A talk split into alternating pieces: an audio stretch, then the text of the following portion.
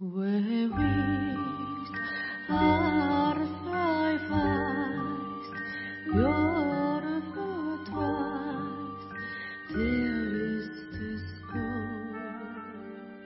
ぼ日刊階段山猫便第75夜。今夜ご紹介するのはカレンダーというお話です。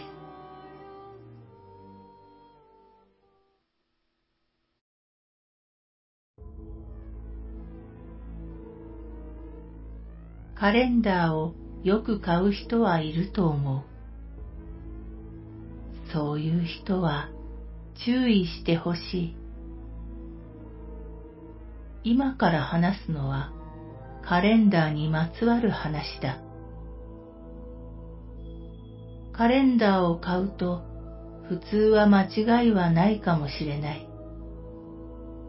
しかし、ごく稀に一つだけ間違いがある。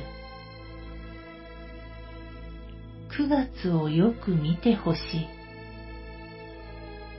自分のカレンダーは普通だろうかしかし、ごく稀に変な9月がある。幻の31日があるのだ。これは決してカレンダーの製造元が悪いわけではない。気をつけてほしい。もし自分のカレンダーに9月31日があったら危険だ。9月31日があったら本当に9月31日が訪れる。9月31日は危険な場所だ。いや、時間と言った方がいいかもしれない。まず、9月31日に入ってしまうと抜けられない。そして、得体の知れない何かに追いかけられる。その何かとはよくわからないが、目がなく手が足になっているものだ。それ以外は普通の人と変わらない。その何かに捕まってしまうと、次元の狭間に閉じ込められてしまう。次元の狭間では、年を取らない、だから死なない。そして、怪我を負ってしまうと、すぐに治ってしまう。しかし、痛みは通常通り感じる。これだけ聞くと、次元の狭間はいいところに思えるかもしれない。